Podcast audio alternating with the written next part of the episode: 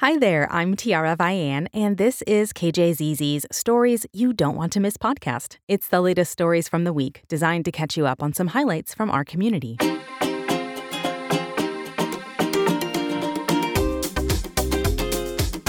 Thanks for listening for the week of December 11th, 2023. Arizona's Supreme Court is considering whether Arizona should ban almost all abortions or allow them early in pregnancy. Katherine Davis Young has a preview of the case. When the U.S. Supreme Court last year returned abortion regulating powers to states, Arizona had two abortion laws on the books. One, passed last year, outlaws abortions after 15 weeks. The other, which dates back to 1864, bans abortions in almost all cases. Abortion providers didn't know which to follow. It was a very dark time to be a physician. Dr. Jill Gibson is medical director for Planned Parenthood Arizona. As state courts have tried to work through the legal chaos, Planned Parenthood canceled appointments and sent patients out of state, only to then reopen with short staff and a new set of rules. But for almost a year now, there's been some clarity. The Arizona Court of Appeals last December said the 1864 near total ban should continue to apply, but only for non physicians. Doctors, on the other hand, could follow the newer law law and could provide abortions up to 15 weeks. Now, the state Supreme Court will reconsider that ruling. Gibson says she's frustrated to be faced with legal uncertainty once again. That was decided, and we, you know, we're comfortable with that interpretation. And I think we all have been able to move forward past that point. And so we just feel like this is a baseless attempt to bring ideology back into a personal decision between a patient and their provider. In earlier phases of this case, it was Arizona's then Attorney General, Republican Mark Brnovich, who was pushing for the courts to reinstate the older, more restrictive law. But the new Attorney General, Democrat Chris Mayes, is no longer pursuing the case. Instead, Dr. Eric Hazelrigg, medical director of a group of Phoenix area anti abortion pregnancy centers, has stepped in as an intervener. He's joined by Yavapai County Attorney Dennis McGrane. Dr. Hazelrigg and Mr. McGrane are in this case to protect Arizona's pro life law that protects these most vulnerable among us. Jacob Warner is an attorney with the organization Alliance Defending Freedom, representing Hazelrigg and McGrane. He argues the Court of Appeals overlooked a critical piece of text in the 15 week law that makes direct reference to the older law. Lawmakers were clear. What they said was that these Roe era abortion regulations, they create no right to an abortion and it doesn't repeal the old pro life law. Justices may see a point there, says Barbara Atwood, professor of law emerita with the University of Arizona. I think the legal argument that might be persuasive to them is that the Court of Appeals was too creative in its effort to harmonize these laws. Planned Parenthood attorneys declined to provide an interview for this story, but in court documents, they say this case really isn't about whether abortion should be legal, but what the state should do when two statutes conflict. And Atwood says justices might agree. The justices may, in their personal lives, be very anti abortion, but vote to affirm what the Court of Appeals did because they agree with that statutory method. And the justices, all appointed by Republican governors, are known to be conservative. Justice Bill Montgomery, who has publicly accused Planned Parenthood of genocide, has recused himself from this case. If the six remaining justices were to decide abortions are illegal in the state except in life saving circumstances, there is still a question of enforcement. Democratic Attorney General Chris Mayes would not comment on the pending case, but she has said she would not prosecute doctors for performing abortions, and Democratic Governor Katie Hobbs has issued an executive order to give Mayes, not county attorneys, the final say when it comes to abortion. Atwood says that move could lead to more challenges. I think that that's an unresolved issue. Atwood says a separate political battle could play out if the justices were to decide that it's not their job, but that of the legislature to sort out Arizona's conflicting abortion laws. That also, of course, is going to be a messy situation since we've got a, a, legislature and an executive branch that are at odds. And Atwood points out abortion advocates are already pursuing a 2024 ballot measure that would expand abortion access far beyond either of the laws the state Supreme Court is considering. I don't know that that will be in the back of any justice's minds, but it's certainly a part of the picture. So the state's high court will have the final say in this case. But Atwood says legal conflicts over abortion in Arizona are likely far from over. Katherine Davis Young, KJZZ News, Phoenix. In Fronteras News. Like cities around the U.S. and the world, Tucson has seen protests and civil actions calling for a ceasefire in Gaza and an end to U.S. military support for Israel. Raytheon is the second largest arms manufacturer in the U.S. and has facilities in Tucson where some of those weapons are made. From the Fronteras desk, Alisa Reznick has more. In a public address about military funding requests in October, President Biden called out Arizona as a weapons manufacturing site. Patriot missiles for air defense batteries, made in Arizona. Artillery shells. The Patriot missile is an air defense system used by the U.S. and several of its allies, including Israel. Components for that weapon and many others are made by Raytheon in Tucson. It's the city's largest private employer. The company has a more than $2.6 billion annual economic impact statewide, according to a 2019 study by ASU's Seidman Research Institute. The Institute's director, Dennis Hoffman, says today it's likely even more.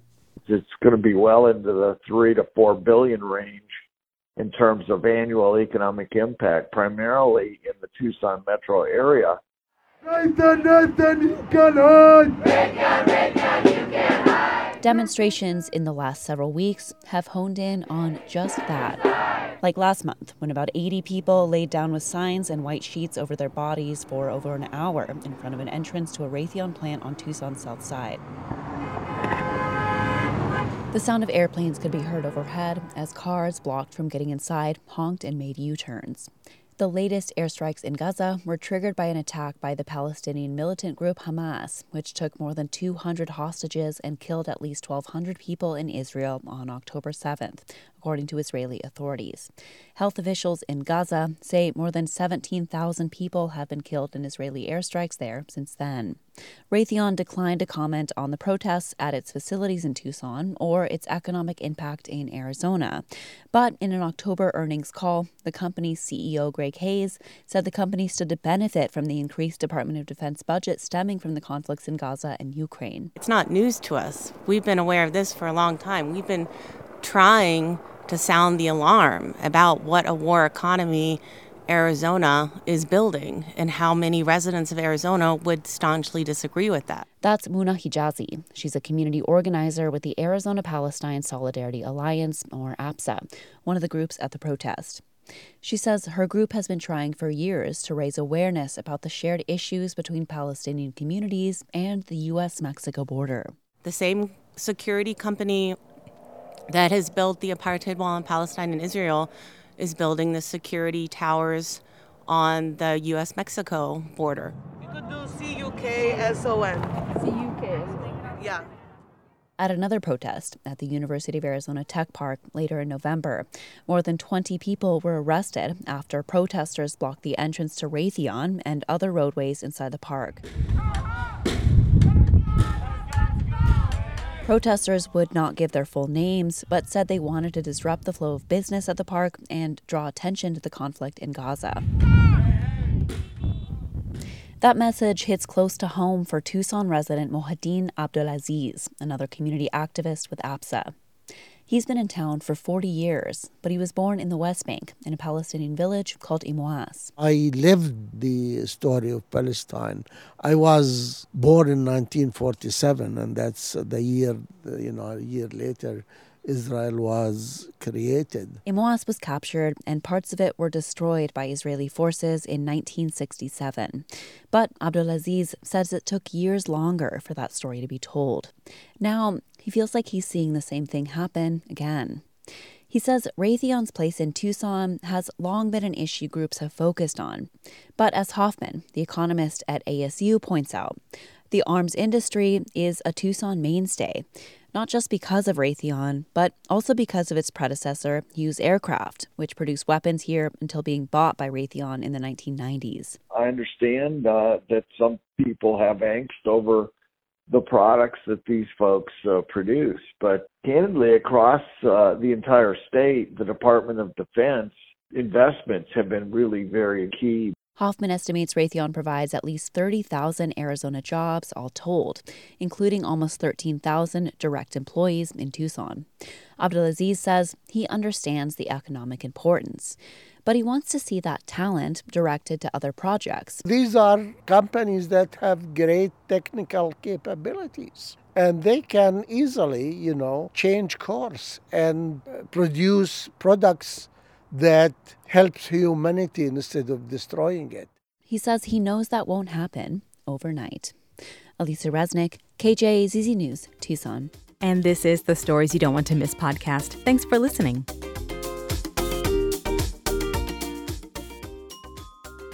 In education news, at a meeting Wednesday night with the State Board of Regents, the University of Arizona announced that it's making immediate changes to address a budget shortfall of $240 million. Camryn Sanchez reports. U of A President Robert Robbins told the Board of Regents, which oversees the state's public universities, that having low cash on hand is the product of a dysfunctional system. Cash on hand only reflects the overall health of the university financial situation. It's a symptom, not the core problem and we will work to address the university's fin- as we work to address the university's finance we'll focus on the disease and not the symptoms. Robbins announced a number of immediate changes including a hiring freeze delaying planned salary increases and ending tuition guarantees. He also announced that chief financial officer lisa rulney has resigned. Robbins assured the board that student aid is not on the chopping block the board also proposed much stricter financial policies for the state's three public universities going forward. Camryn Sanchez, KJZZ News, Phoenix. In business news, Phoenix will soon require certain property owners to register with the city. As Christina Estes reports from our business desk, the goal is to reduce blight. The Phoenix City Council approved an ordinance creating a vacant property registry. Owners of vacant lots over 10,000 square feet Vacant commercial properties and vacant residential properties with more than 50 units must register online.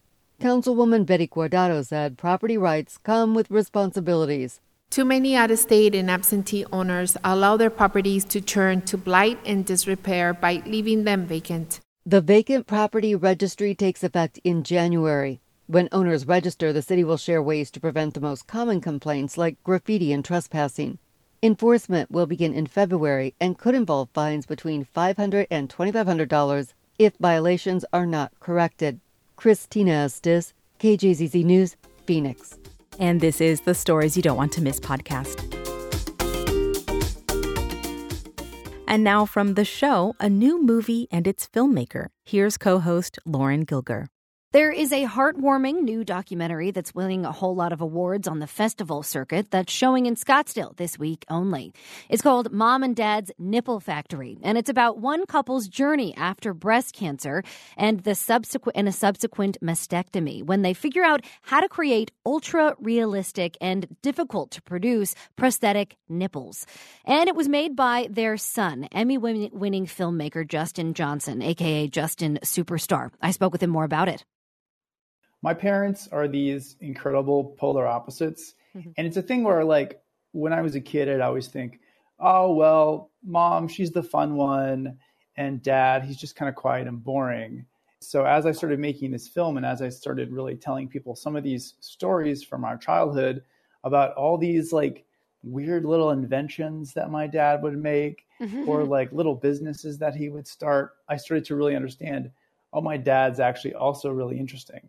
And so they have this incredible like introvert, extrovert, like the most polar opposite sides of both. And it's pretty amazing that they like really genuinely make that work. They're very interesting characters. And the thing about making a documentary is you kind of distill the subjects into characters. Yeah. And so that, like, as you can imagine, distilling your parents into characters. it's an interesting process. Yeah, I, yeah, and I'm sure we'll hear more about that as we go here. Um, so, in this documentary, you're telling their story um, in, in one of these inventions that your dad made, and it happened after your mom was diagnosed with breast cancer and had to have a unilateral mastectomy. Tell us a little bit about, first of all, about your memories of that. Like, do you remember her being diagnosed and what this process was like? A big part of the, this film's journey is is also my own my own journey. This is what was kind of shocking to me as well is I really became somewhat estranged from my parents, and I think a lot of that was their religious background, and there was just a lot of, of pushiness around that. And so when my mom told us all about cancer, I had just moved to New York City for a job at a startup.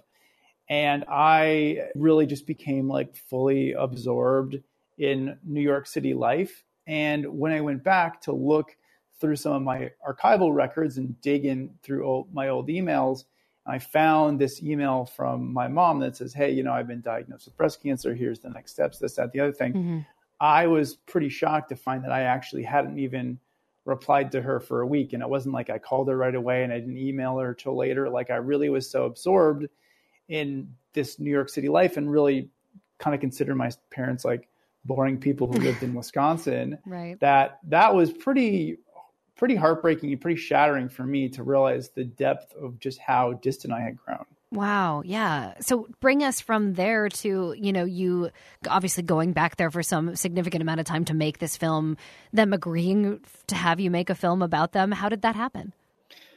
Well, it started as all great things start with with a lie unintentionally. I told them so I just finished my first feature documentary and had done a little film festival run and I really wanted to get something else out there. So I'm like, okay, I'm going to make a documentary short and it's going to be about my dad building me a third nipple. So really that after my mom's mastectomy and and all that like the nipple construction process was my dad's like latest innovation. So right. I'm like it's going to be called my dad's nipple factory and it's going to be this father son bonding moment. And I shot some of it and I just couldn't figure out like the heart of it because even at 6 or 7 minutes I'm like okay, this is kind of cute, like it's interesting and I just really struggled with what was this thing going to be.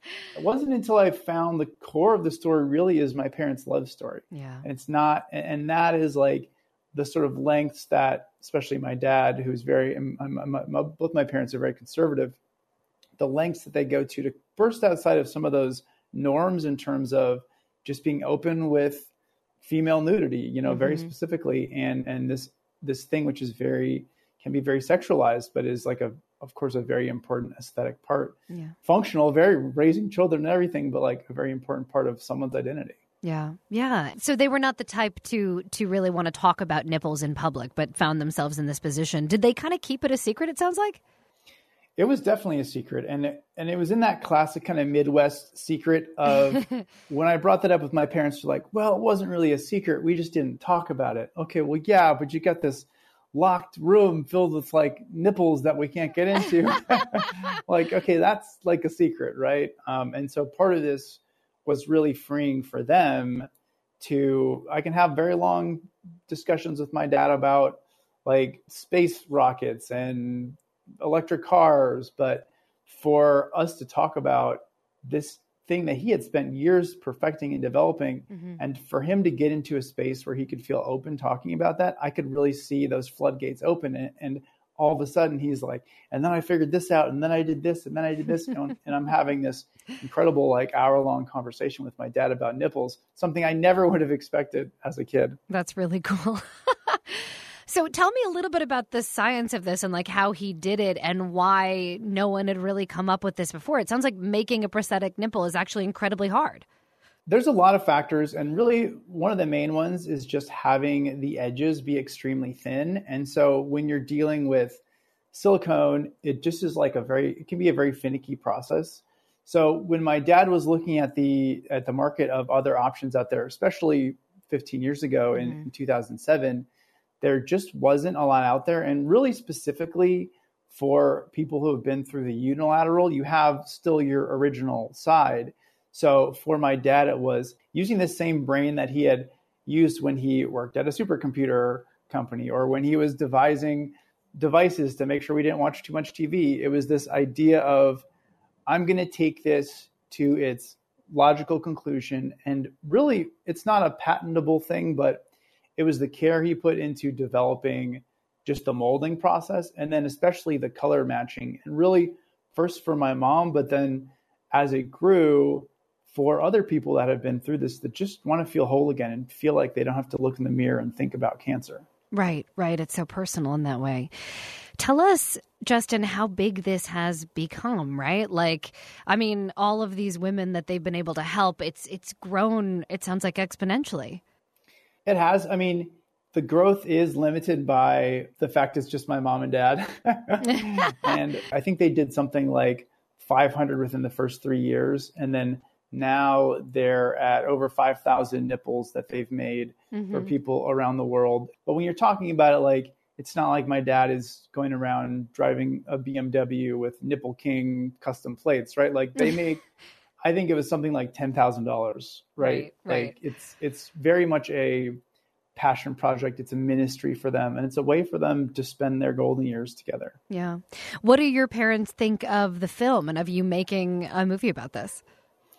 Yes. So my my parents, especially my dad, is a very shy, very mm-hmm. very quiet, introverted person, and so this is a story that.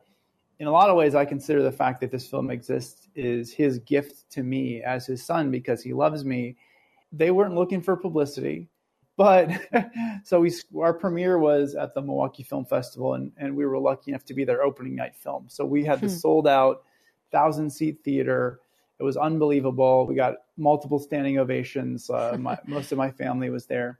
And um, afterwards, when we asked Dad, well, "Okay, what'd you think of the film?" Dad said, "Well, I think it's well made. I just wish I wasn't in it." that's Great. And I'm like, Dad, it's you know, you're kind of an important part of it, but I but I think that's kind of in a world where everyone is obsessed with getting famous, getting their 15 minutes, mm-hmm. getting their mm-hmm. 15 seconds of fame, whatever it is. I think it's really refreshing to see people like my dad who really truly don't want to be on camera. But in a lot of mm-hmm. ways, it was understanding that my parents are movie stars. That was another kind of mm-hmm. evolution of this process because they really do shine on screen and they really are delightful people. Yeah. Well, it's wonderful. Thank you so much for coming on to talk about it. That is Justin Johnson, aka Justin Superstar. Justin, thanks again. Thank you. In Tribal Natural Resources, which is supported in part by a grant from the Catena Foundation. On Wednesday, 12 geographic regional caucuses convened to talk about Native issues from discrimination to the looming Farm Bill at the Intertribal Agriculture Council annual conference. Gabriel Pietrorazio has more. All the other regions have maybe uh, anywhere from 30 to 100 different tribes. Navajo is its own. Ray Castillo is in charge of the region caucus for Diné, who travel from all corners of Navajo land, which is larger than at least 10 states. Depending on the year, Castillo says as many as 100 20 members show up. But it's just basically uh, depending on who come and voice their concerns and issues. It's also been a venue where Navajo producers breathe laundry in the form of beef, as he puts it. And part of the problem is a lot of people try to resolve it here, and that's not what this is about. More than 16,000 Navajo farmers and ranchers make up a fifth of all producers across Indian country. For KJZZ News, I'm Gabriel Pietrorazio reporting from Las Vegas. And finally, in science news. Water management in the drought stressed West is complicated by the interplay between mountains and what is known as the El Nino Southern Oscillation. Now, new research clarifies how ENSO affects the West differently in the South than in the North. From our Arizona Science Desk, Nicholas Gerbis reports. El Nino tends to bring wetter winters to Arizona and New Mexico, but drier ones to Utah and Wyoming. But how do the Sierra Nevadas, which tend to wring air dry as it climbs their western slopes, soaking California on the one side and leaving the east high and dry, mitigate ENSO's effects? Using more than 150 years of river gauge data tied to elevation, the paper in Nature Water shows southwestern winter wetness varied with El Nino intensity, like a volume knob, but northern states, with their more complex topography, either saw changes or didn't, like a light switch, regardless of ENSO's strength. Nicholas Gerbis, KJZZ News, Phoenix. And this has been the Stories You Don't Want to Miss podcast, made possible in part by Helios Education Foundation and Alliance Bank, the Vitalyst Health Foundation, the Intel Corporation, and Beach Fleischman, the Arizona Community Foundation, and the Corporation for Public Broadcasting. Thank you for listening to KJZZ and for your generous support. I'm Tiara Vian, and this is KJZZ, your news and information station.